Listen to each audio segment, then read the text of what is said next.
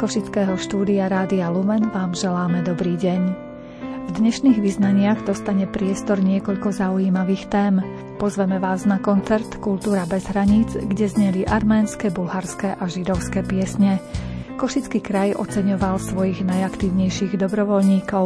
My vám niektorých z nich budeme postupne v našej relácii predstavovať.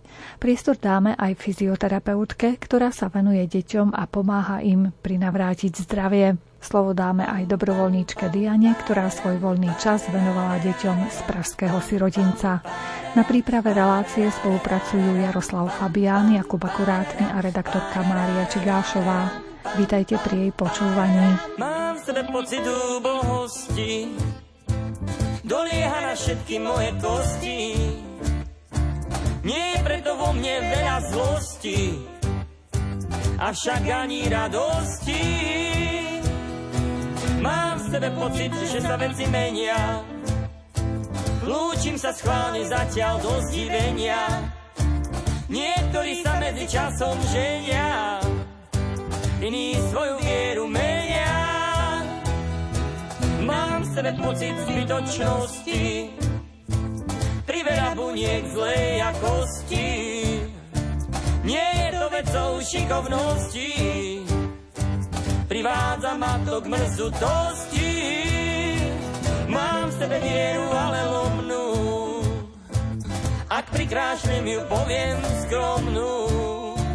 Viem, ľudia radí veľa šomrú a skončia si až keď zomrú. Musím sa pozrieť pravde do očí, že vlastný tieň nikdy neprekročí, že život môj je len kúsok hliny, sám nedokážem nikdy byť iným. Priznám sa, že pomoc potrebujem, Priznám sa, že mám o ňu záujem. Tú pomoc hľadám u svojho Boha. Nebude ľahká to pre ňu Košickej synagóge sa uskutočnil koncert Kultúra bez hraníc. Zorganizovali ho Kultúrny zväz Bulharov a Židovská náboženská obec. S bulharskými piesňami na ňom vystúpila Elka Vidinská. Nasledovalo vystúpenie arménskej klaviristky, speváčky a skladateľky Karin Sarkisian a jazzového huslistu Ľuba Šama. Výťažok z dobrovoľného vstupného je určený na podporu Ukrajiny.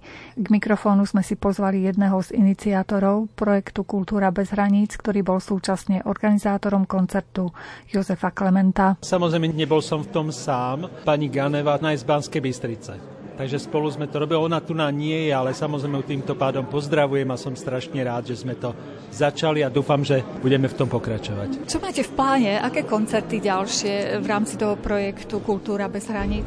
Predpokladám, že tohto roku urobíme ďalšie a dúfam, že sa nám to podarí opäť aspoň v dvoch mestách.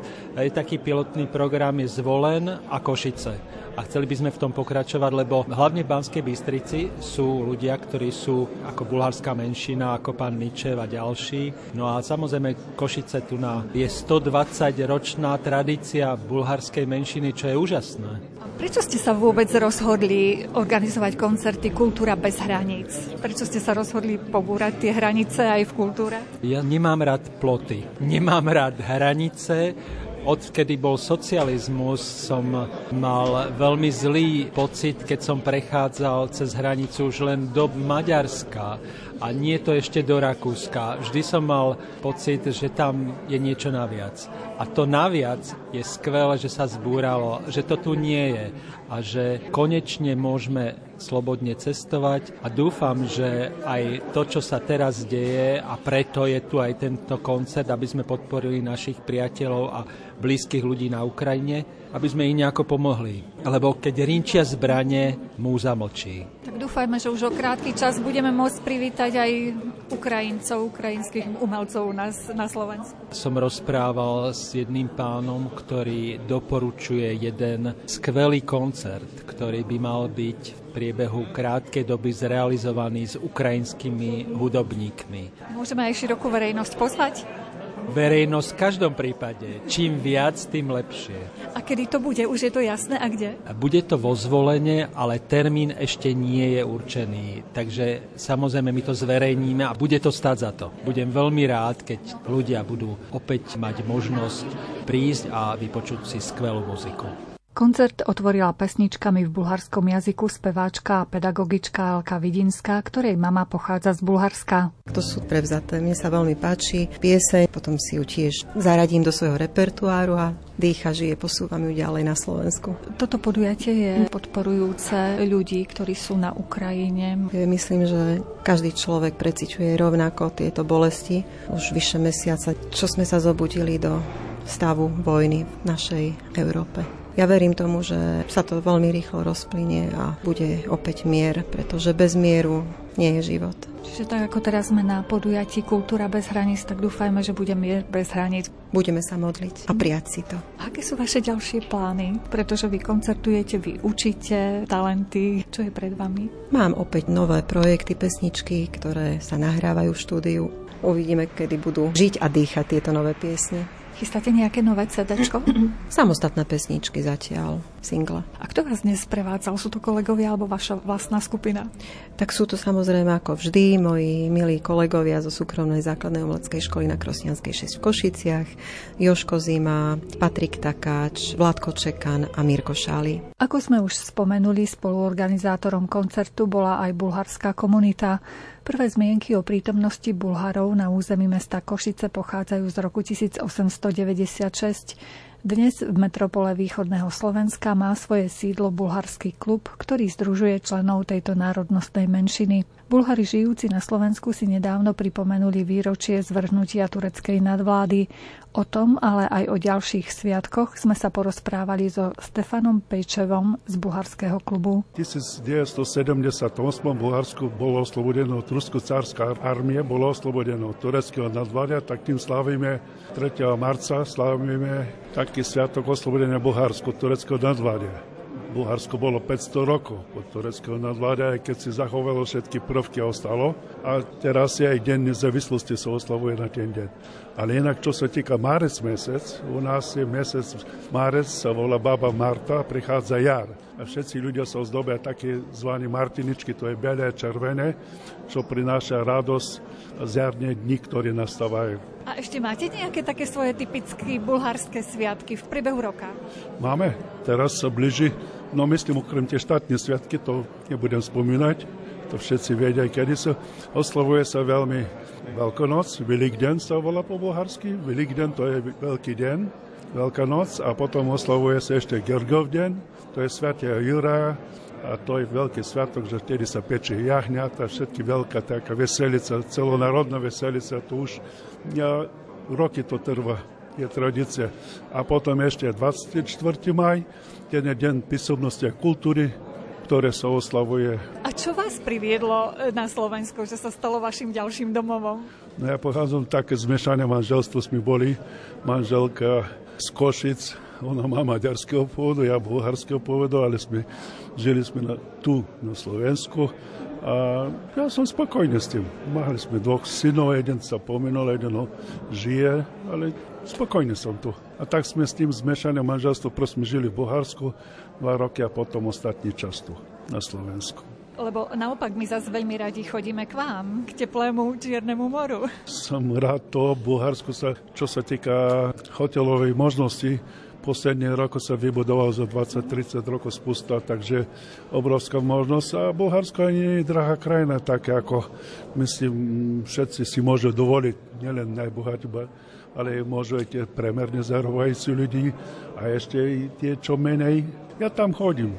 Vyskúšal som aj inde, ale neviem, to za to, že pochádzam z Bohárska, možno, že to tak, viete, človek inklinuje k tomu a druhá vec dojdete tam a rozumiete všetkým. Oni začínajú mne, niekedy mi nerozumieť, čo rozprávajú, bo oni sa tak modernizuje sa jazyk, vyjadrovania a ešte zostávam v tom, čo bolo, tak možno, že aj za to, ale inak sa cítim veľmi dobre tam. Áno, aj my sa cítime dobre, srdečný sú. Ja celé Bulharsko som prešla, Nie, pobrežie a plus Plovdiv a Sofiu a Vitošu no, a všetky je. tie veci. Jo, to vy ste pohodili všade potom. To je, tam ja chodím dolu, tam Lozinec, to je taká malá dedina, pokojná, kľudne, takže cítim tam veľmi dobre, 40 5 rokov, či koľko stále tam vodím. Na chvíľu ešte v Bulharsku zostaneme, tentokrát s piesňou Elky Vidinskej, ktorá zaznela aj na spomínanom koncerte v Košiciach. Za životem,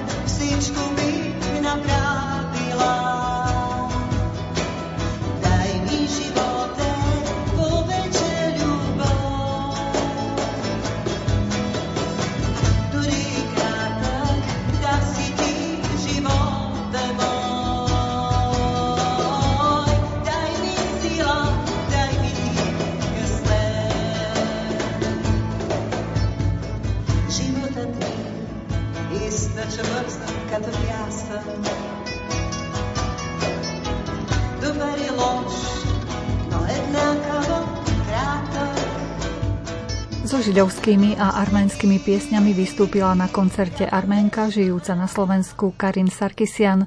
Prezradila nám, čím sú pre ňu príťažlivé židovské piesne. Očaruje svojou melodikou, hlavne svojou energiou, svojim šťastím v tej hudbe, ako sa vyžaruje, tou krásou, tam je proste všetko.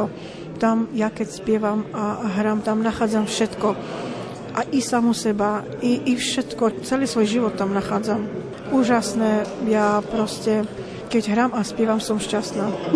A práve aj v židovskej synagóge bol ten koncert? Áno, ja som veľmi vďačná a poctená pozvaním, takže môžem povedať, že maximálne som si to užila. Pieseň, o, vždy hovorím, od srdca k srdcu, či arménske piesne, alebo židovské. To spájanie je neskutočné. Tá energia, všetko v jednom, proste je to milujem. Keď ste už spomenuli to Arménsko, vy pochádzate z Arménska. Povedzte nám niečo o tej piesni arménskej. Čím je vynimočná alebo aj iná v porovnaní so slovenskou? No, áno, pochádzam z Arménska a keď už v podstate ja mám kompozíciu ukončenú, tak to využívam v mojej tvorbe, na mojich koncertoch teda. Mám klavír tiež e, ukončené a medzi tým som začala aj spievať, čiže využívam všetko, čo mám, všetko, čo som študovala, aj zdedila. Takže arme, áno, a zaranžujem aj. Dneska ste vypočuli židovské piesne a arménske piesne a všetko v mojich aranžmá. A áno, aj boli v podstate istým spôsobom aj kompozície pretože tam využívam tie prvky, všetky možnosti, aké viem a viem ovládať. Dúfam, že to vyšlo. Museli sme sa ovládať, aby sme netancovali spolu s vašim spevom. No, vlastne, ja som aj chcela, ja som očakávala. A prečo si netancovali? Nebol ten prvý, ktorý by začal, ja si myslím, že celá sala by hneď tancovala. Ale ja som cítila, napriek tomu, ja som tú energiu cítila, vy ste všetci tancovali, síce nie telom, ale vnímala som to, cítila a oči a to mi stačilo. To mi dalo najavo, že no nevadí, tancovali ste očami. ste vraveli, že ste možno ten svoj talent aj zdedili, teda rodičia sa tiež venovali hudbe? E, maminka hlavne, oco nevyštudovaný hudobník, on je inžinier, ale miluje hudbu, počúva hudbu, má rád veľmi a vlastne moja maminka, ktorá je aj spevačkou, aj klaviristkou a mojou prvou učiteľkou, takže od malička ja to mám tak, ja už som nič iné nepoznala, ja som sa narodila a poznala a počula len hudbu, takže nič iné by ani nemohlo byť. Spomenuli sme židovskú, arménskú pieseň. Čo vás ešte tak najviac očaruje z toho celého spektra, ktorému sa venujete? V prvom rade aranžma ľudových piesní národných. Máme v repertoáre bulharské piesne, ukrajinské, ruské, rôzna široká paleta, veď tie piesne sú nádherné. Hudba národov, hudba ako taká a veľmi ma baví aranžovať hrať sa s tónmi, vytvárať nové vymoženosti, veď hudba nemá hranice.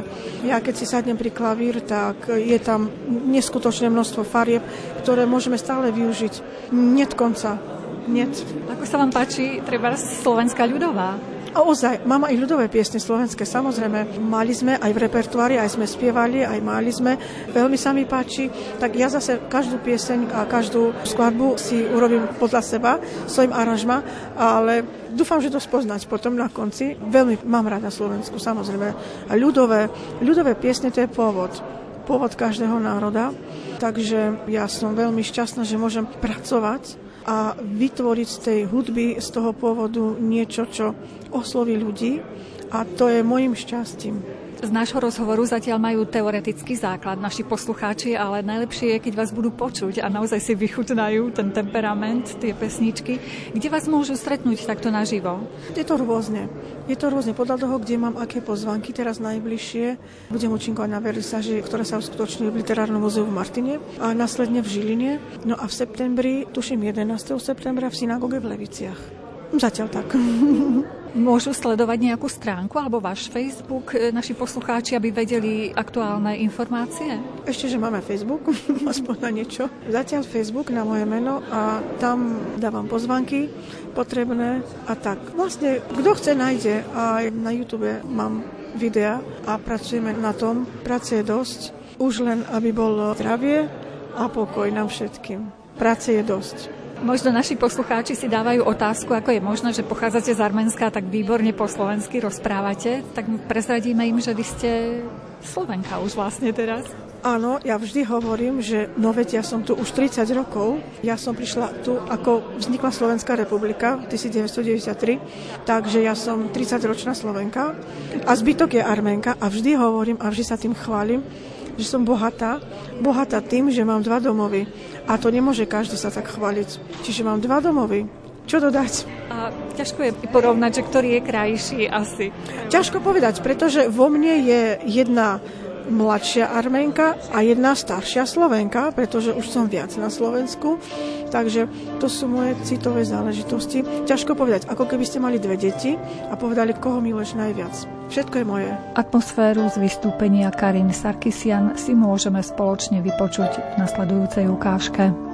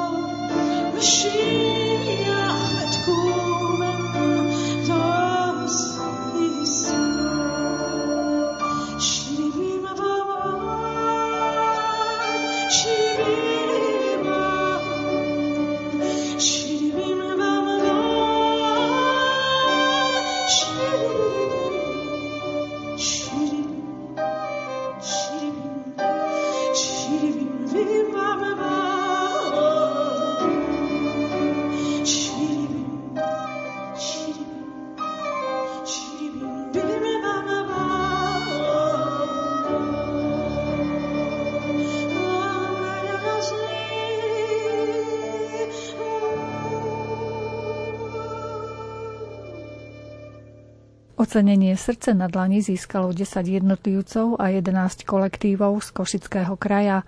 Ocenenie je venované ľuďom, ktorí sa venujú dobrovoľníckým aktivitám. Keďže slávnostné odovzdávanie ocenení sa v uplynulom roku kvôli pandemickým opatreniam neuskutočnilo, tento rok putovali udelené ceny dobrovoľníkom za roky 2020 a 2021. K mikrofónu sme si pozvali predsedníčku dobrovoľníckého centra Košického kraja Miroslavu Langerovú. Teraz sme oceňovali za dva roky. My už tak tradične máme okolo stovky nominácií za rok, takže v podstate sa teraz vyberalo z 200 nominácií približne. A v koľkých kategóriách ste oceňovali? Oceňovali sme v desiatich kategóriách. S tým, že niektoré tie kategórie samozrejme dostávajú menej nominácií a v niektorých je to každoročne o mnoho plnčie, takže takých 5 hlavných kategórií, kde vždy vieme, že najväčšie zastúpenie je sociálna a zdravotná oblasť, potom environmentálna oblasť, vzdelávanie a potom mládežnícky dobrovoľník a seniorský dobrovoľník. To sú vždy také najsilnejšie kategórie. Vzhľadom na to, že okolo 200 nominácií prišlo, tak asi dobrovoľníkov je o mnoho, o mnoho viac. Košický kraj teda nemá problémy s dobrovoľníckými rukami? Nie. Dlhodobo už hovorím, že naozaj u nás asi už dobrovoľníči posledné roky takmer každý. Vychádza to jednak aj podľa prieskumov, že naozaj veľa ľudí sa aspoň raz, dvakrát ročne zapoja do dobrovoľníckých aktivít, alebo počas pracovnej doby v rámci svojich nejakých firiem pracujú ako dobrovoľníci, alebo pomáhajú školám, škôlkam, keď tam majú deti a chodia na nejaké sezónne brigády a tak. Čiže naozaj s tými dobrovoľníkmi problém nie je. Len potom vy máte ťažkú hlavu, koho vybrať vlastne a oceniť. Už dva roky sa nebola ja v komisii, takže toto už prenechávam niekomu inému. Ja som sa tejto funkcie vzdala kvôli tomu, lebo väčšinu tých ľudí aj poznám a mala som pocit, že je to potom také nespravodlivé.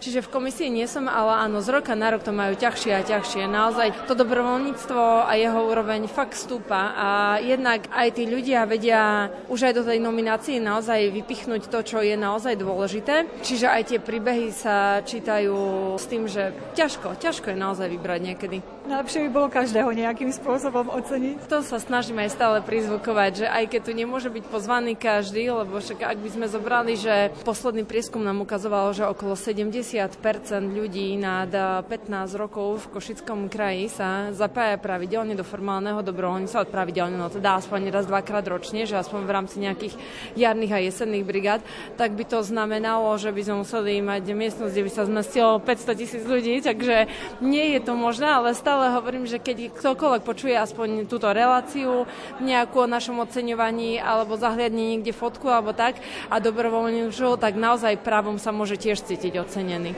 Ocenenie srdce na dlani získala aj psychologička Natália Vince. Moja dobrovoľnícka činnosť povedala by som, že vychádza aj z povahy mojej práce, keďže som zamestnankyňa úradu Košeckého samozprávneho kraja, ale presahuje jeho rámec tým, že sa venuje mládeži aj vo svojom súkromnom čase a cez víkendy, pretože veľa tých aktivít, ktoré riešime s mládežou, sa dejú práve po pracovnej dobe a cez víkendy.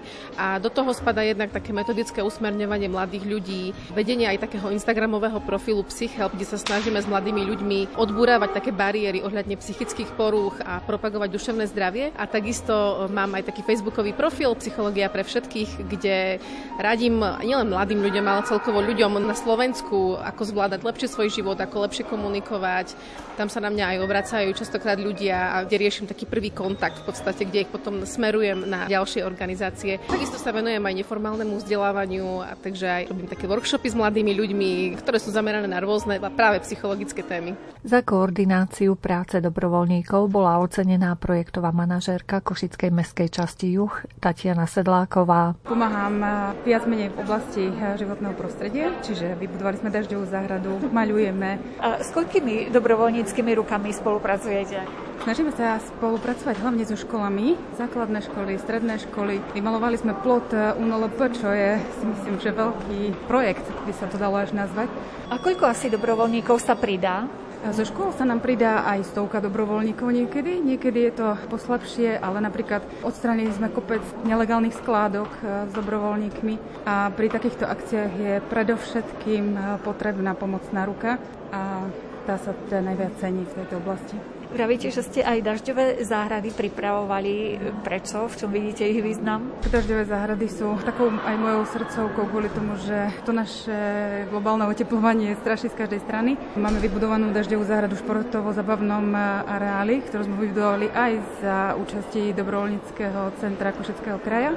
Je to prínosom, ako som povedala, pre životné prostredie a vznikla tam vlastne taká bylinková záhrada, kde sa aj detská, ktoré navštevujú areál, zoznámiť s takýmito rastlinkami. Vy pomáhate ako dobrovoľníčka, ste získali ocenenie ako dobrovoľníčka. Môžete prezradiť aj svoju skutočnú profesiu?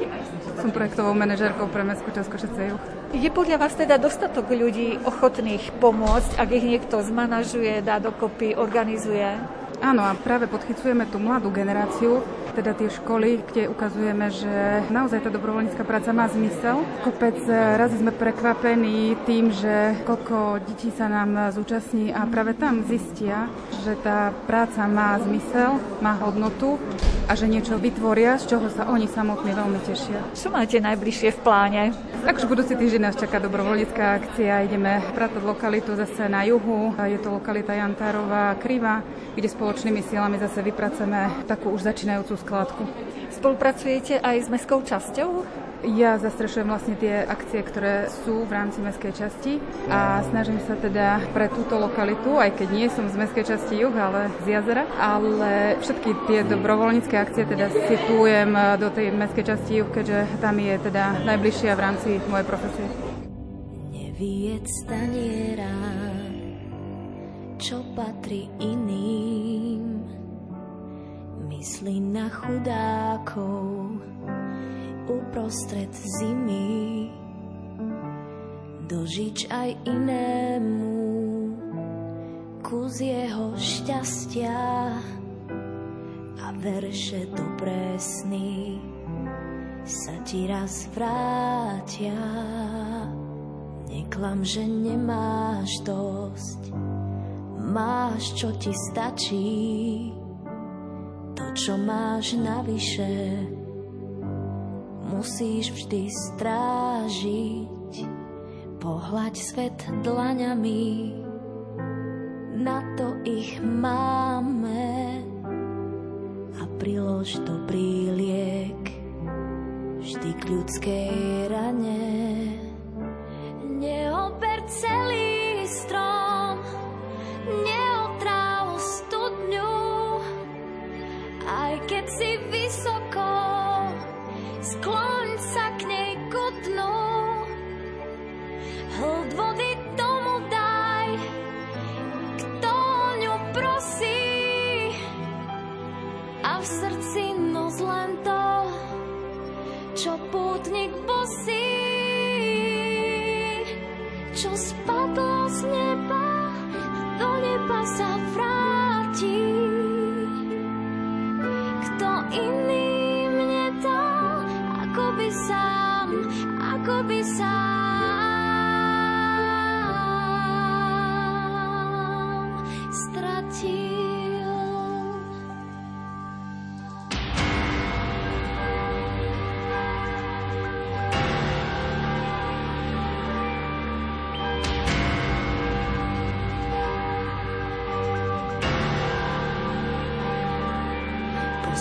do očí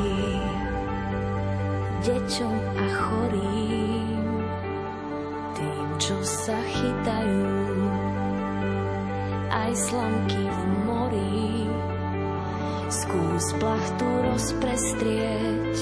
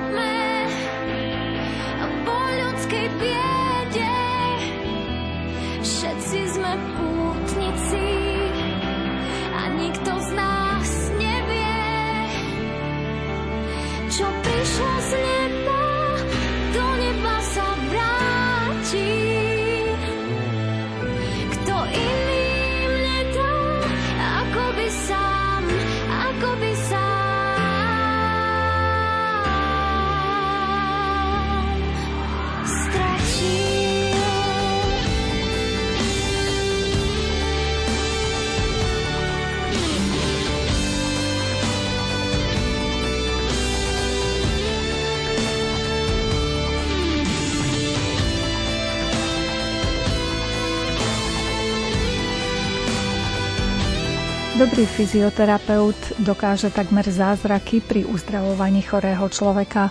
Už dlhé roky sa venuje detským pacientom bratislavská fyzioterapeutka pani Eva Zubalová. Moja práca je priamo jak s ambulantnými pacientami, ale aj lôžkovými pacientami, a teda ktorí sú hospitalizovaní v rámci ústavu detských chorôb. Zameriavam sa hlavne na neurologických pacientov, či už sú to neuromuskulárne ochorenia, neurodegeneratívne ochorenia, pracujeme s metabolickými ochoreniami. Ako vieme, všetky tieto ochorenia veľmi zasahujú do dýchacieho systému, teda nielen do dýchacieho a pohybového systému, ale aj práve do dýchacieho. A vieme, že dýchanie je pre nás strašne dôležité, je to vitálna funkcia, je to reflexný dej a my musíme dýchať 24 hodín denne a 7 dní v týždni a 365 dní v roku.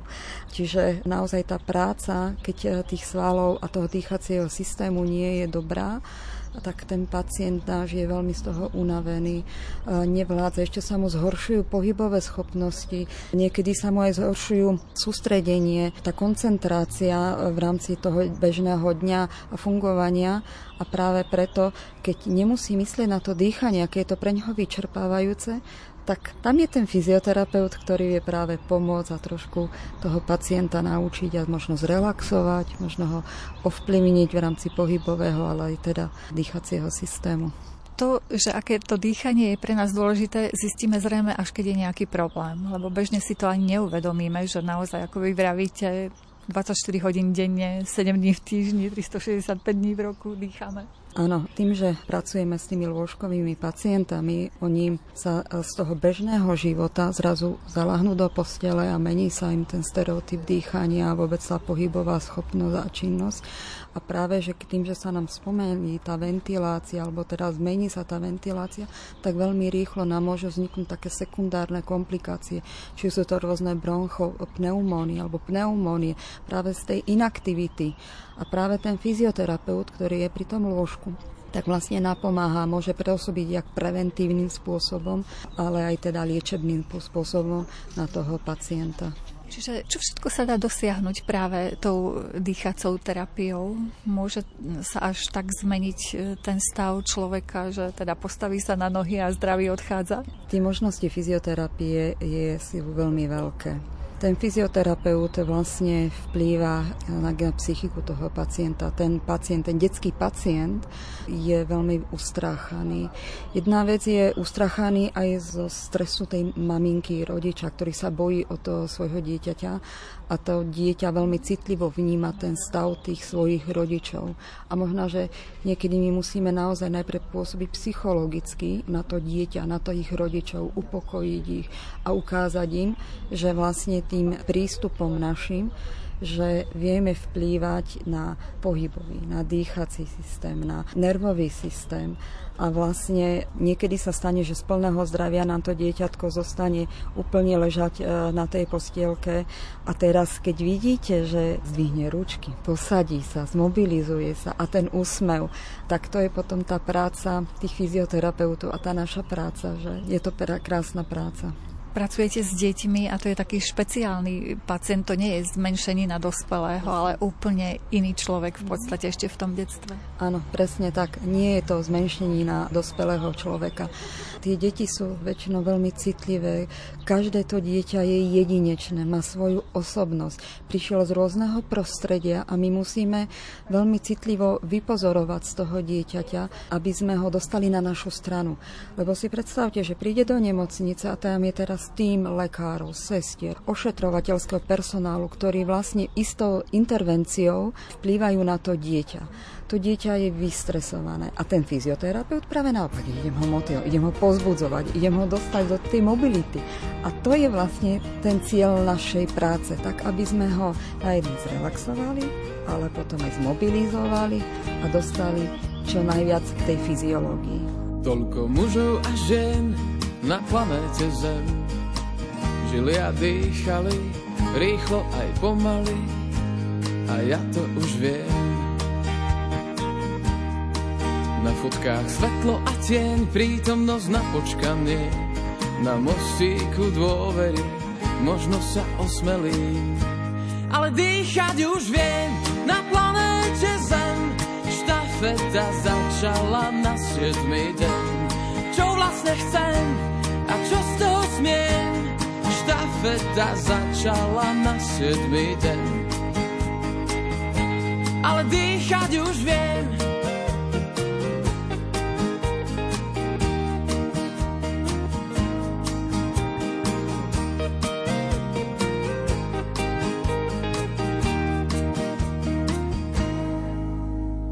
V planéta Zem nezdávajú deň, kde bolo tam bolo chodím furt okolo. Ale dýchať už viem na planéte Zem. Štafeta začala na siedmý deň. Čo vlastne chcem a čo z toho smiem? Štafeta začala na siedmý deň. Ale dýchať Zrejme, aj keď je dobre naladené už to dieťatko, tak asi aj viac sa mu darí. Zrejme aj v tých jednotlivých terapiách, aj vôbec všeobecne. Jednoznačne ten pozitívny prístup. A to neplatí len pre detského pacienta. To platí pre každého jedného pacienta, ten pozitívny prístup. My Slováci sme taký zvláštny národ a veľmi všetko vnímame negatívne. A musíme sa pozrieť na ten svet aj takými inými očami. Sa hovorí, že všetko zlé je na niečo dobré. A ukážem vám, že my sa niekedy zaoberáme malichornosťami a my strácame tú podstatu toho svojho bytia, žitia a vôbec tej spolupatričnosti, empatie, ľudskosti. A toto, ono to tu je, len to niekde je zabudnuté, niekde dole a my to vlastne zrazu musíme z tých ľudí dostať von. Viete, keď príde to chore dieťatko, že e, rodičom sa narodí chorej bábo, niekedy oni obvinujú celý svet. Žiaľ Bohu, stalo sa to. Niekedy je to medzi nebom a zemou, že sa takéto dieťatko narodilo.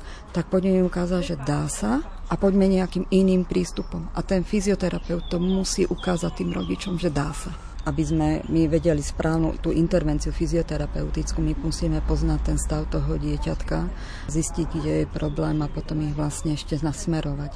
Tam sa nám potom niekedy ukážu, že potrebujeme ešte pomoc napríklad logopédov, klinických logopédov, psychologov, špeciálnych pedagógov, ktorí nám vlastne napomáhajú v rámci tej našej fyzioterapeutickej intervencie.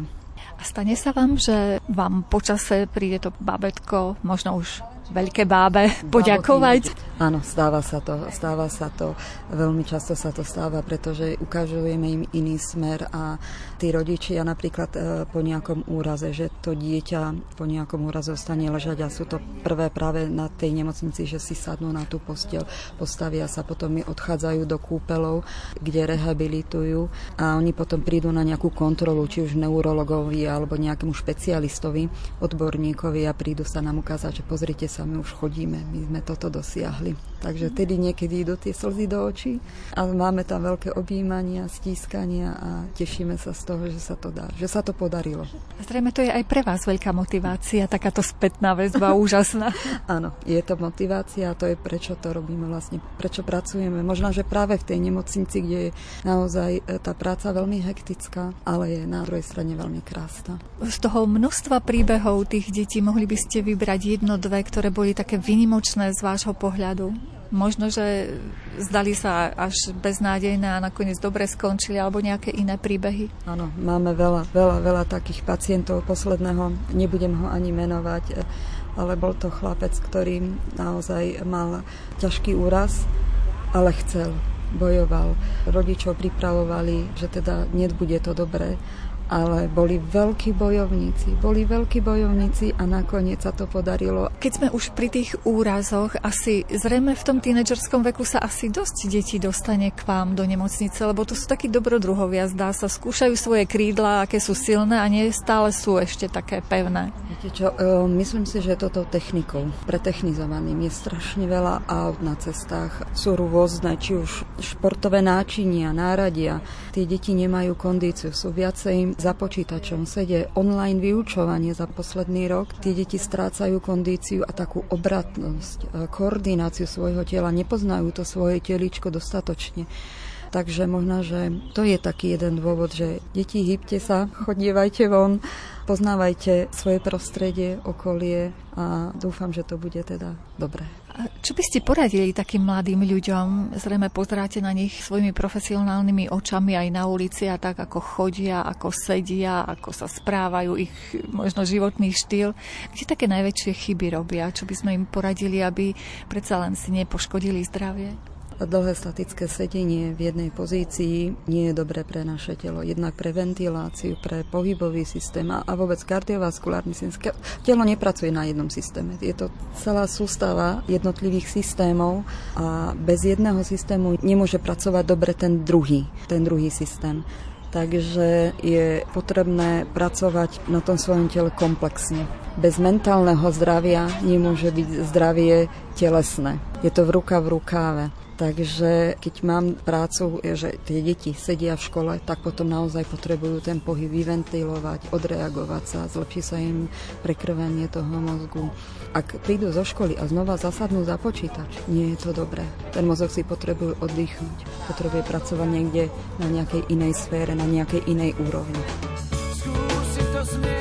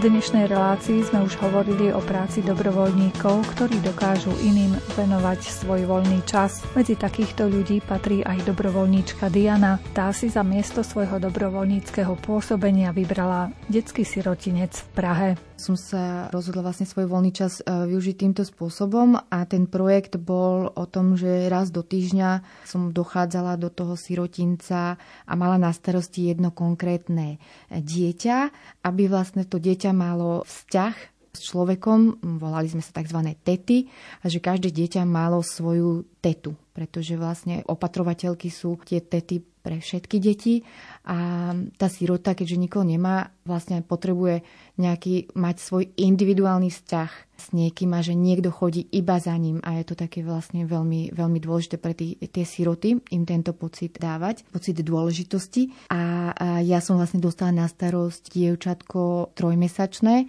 také novorodeniatko. Mala 2,5 roka, keď sa k nej matka prihlásila po tom, čo odišla alebo bola prepustená z väzenia. No a zdravili sme teda toho 2,5 roka spolu, kde som každý víkend za ňou dochádzala a podľa toho veku som prispôsobovala aj tie aktivity, takže začínalo to kočikovaním a potom už rozvoj vlastne tých motorických schopností a podobne až po učenie reči, kde som bohužiaľ ju viacej učila slovenčinu než češtinu. Poznáte aj jej biologickú matku toho dieťaťa? Biologickú matku nepoznám, vlastne ten kontakt sa úplne prerušil, pretože aj vlastne so sirotincom po odchode do biologickej rodiny a to z toho dôvodu, že vlastne ten rodič, ktorý už sa prihlási o to dieťa a chce ho vychovávať a prejde tou resocializáciou tzv., tak ten rodič ako keby chce vymazať tú etapu života toho dieťaťa z jeho vlastne života, z jeho spomienok, takže sa ten kontakt úplne preruší. Čiže tomu jednému dieťaťu ste sa venovali vlastne počas svojej dobrovoľníckej práce v tomto zariadení? Áno, ja som dochádzala za tým konkrétnym dieťaťom, ale samozrejme mala som možnosť stretnúť aj ostatné deti, keď sme boli nejak ako v herničke, alebo časom vlastne mi sestričky dovolili aj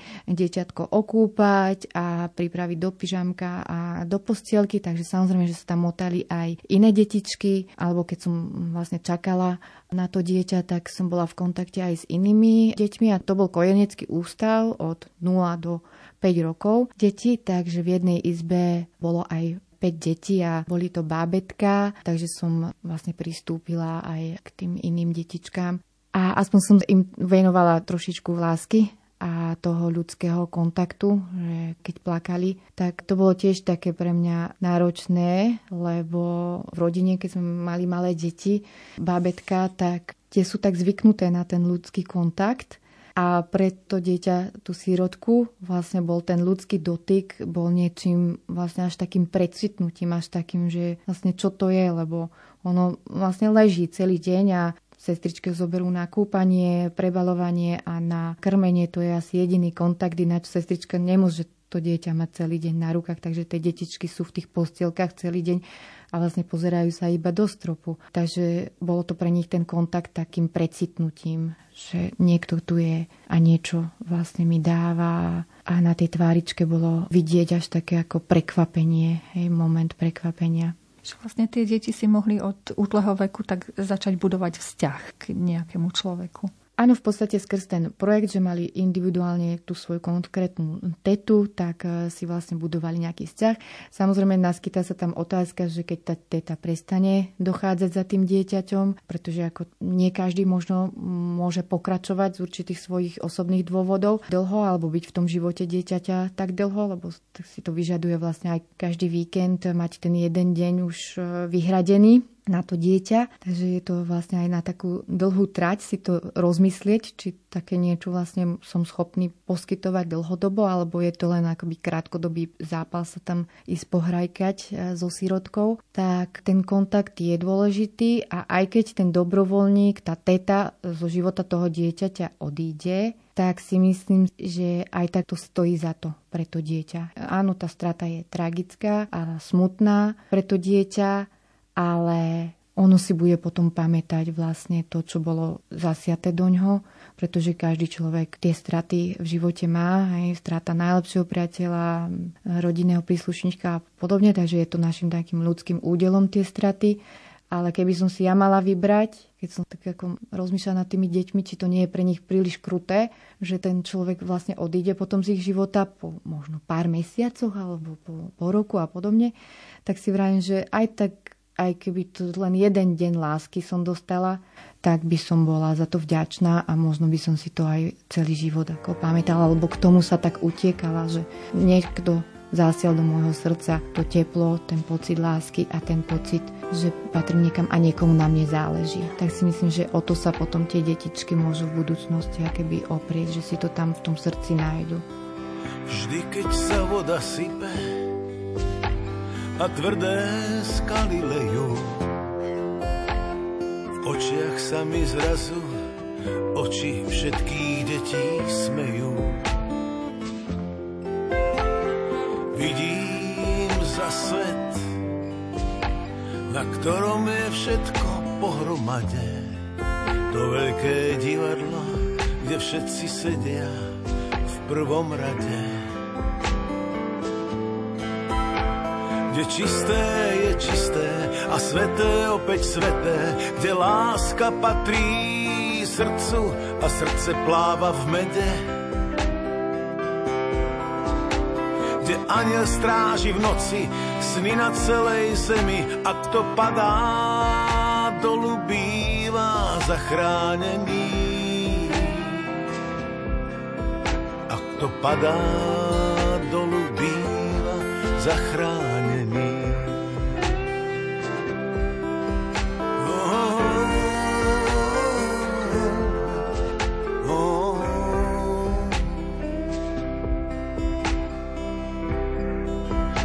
To za svet, na ktorý som prišiel, k čomu som stále ďalej a k čomu stále bližšie. Z novín sa na mňa, na mňa Albert Einstein smeje, ako by vravel, čo bolo, nebolo, čo je, to nie je. To za svet, čo sa strašne zmenil. Býval som zhovorčivý, no teraz bývam nemý. Dávno je všetko inde, už neviem, čomu verím a srdce bez aniela váľa sa v tele ako v kontajneri. Srdce bez aniela váľa sa v tele ako v kontajneri.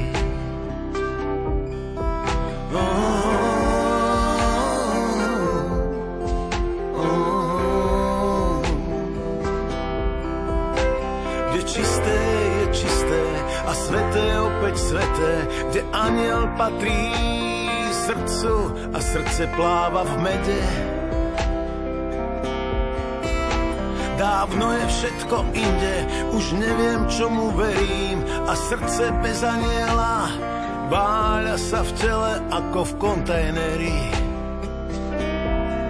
A srdce bez aniela váľa sa v tele ako v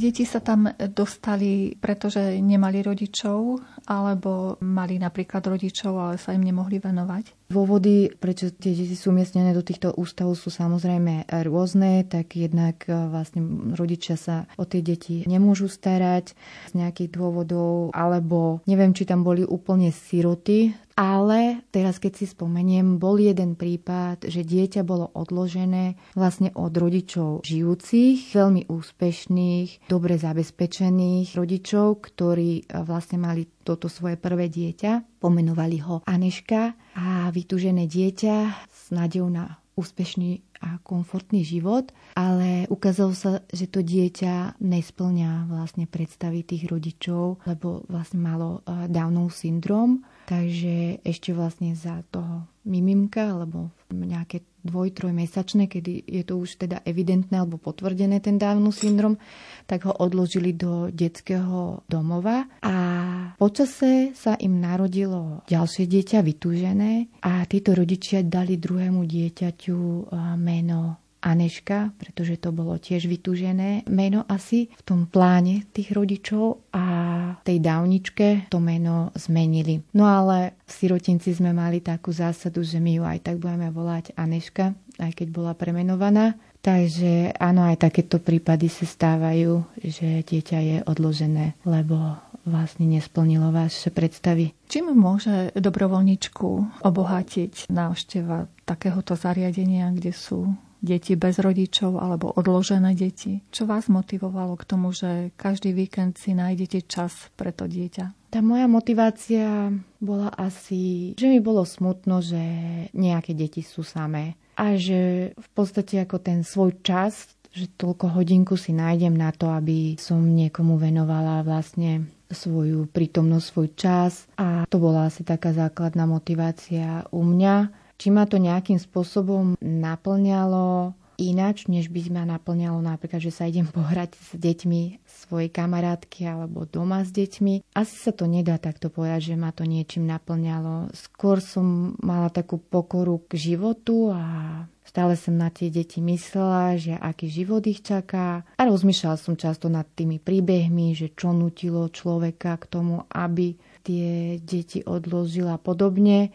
Takže skôr som potom začala možno aj viacej mladým ľuďom rozprávať o rizikách drog, či už to boli ľahké drogy, pretože ja som videla výsledky. Výsledky boli v tom sirotinci, to boli tie odložené deti, ktoré si prešli detoxikáciou, lebo matka hod začala predávať marihuanu alebo začala fajčiť marihuanu, potom prešla na ďalšie a ďalšie tvrdšie drogy. Takže keď bola nejaká v mojom okolí taká benevolencia k tomu, že á, čak, čo to je iba marihuana, tak som e, vravela, že no ale keby si videl tie výsledky potom, tie dôsledky, aké to má dopady, tak by si to nikdy ani neskúšal, lebo ty keď si to dáš, potom ukážeš príklad ďalšiemu a ten možno vlastne vo svojom živote vyrobí tieto nešťastné následky.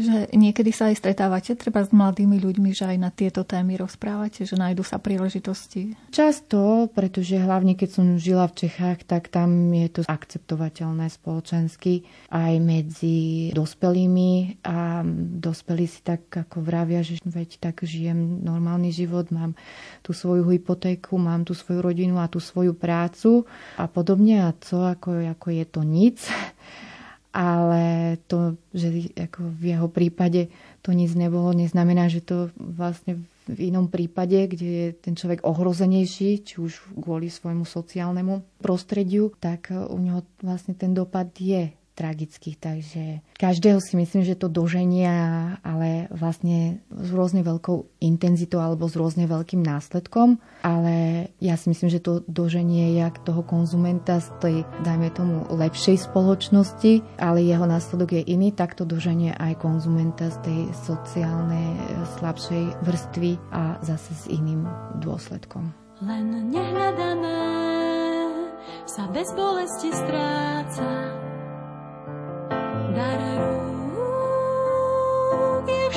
čo je na stole. Všetko je túžba, nápor, práca. Ešte aj zvon vie, čo sú mozové. Kto hnetie nás, ten vie, čo nevie veža a zvony v nej, že nie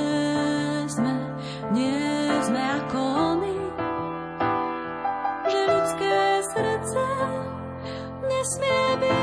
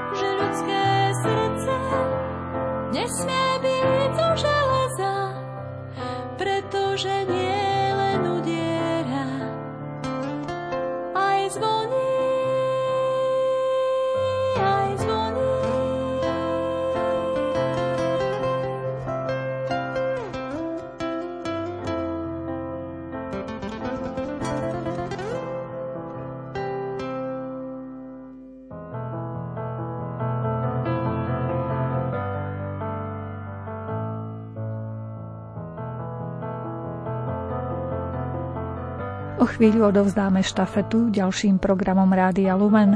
Dnešné vyznania si môžete vypočuť ešte raz v repríze v sobotu o 14. hodine. Pripravili ich zvukový majster Jaroslav Fabián, hudobný redaktor Jakub Akurácný a redaktorka Mária Čigášová. Ďakujeme vám za pozornosť a želáme vám pekný deň. Ach, jazvy zvonou rokmi vytlčené prijať úder a pod ním vydať tón. Ľuďom sa pritom stáva Božo mene, že srdce živlom príliš otvorené zjaví sa skôr, než samotný zvon. Kto hnetie nás, ten vie, čo nevie veža a zvony v nej, že nie sme, nie sme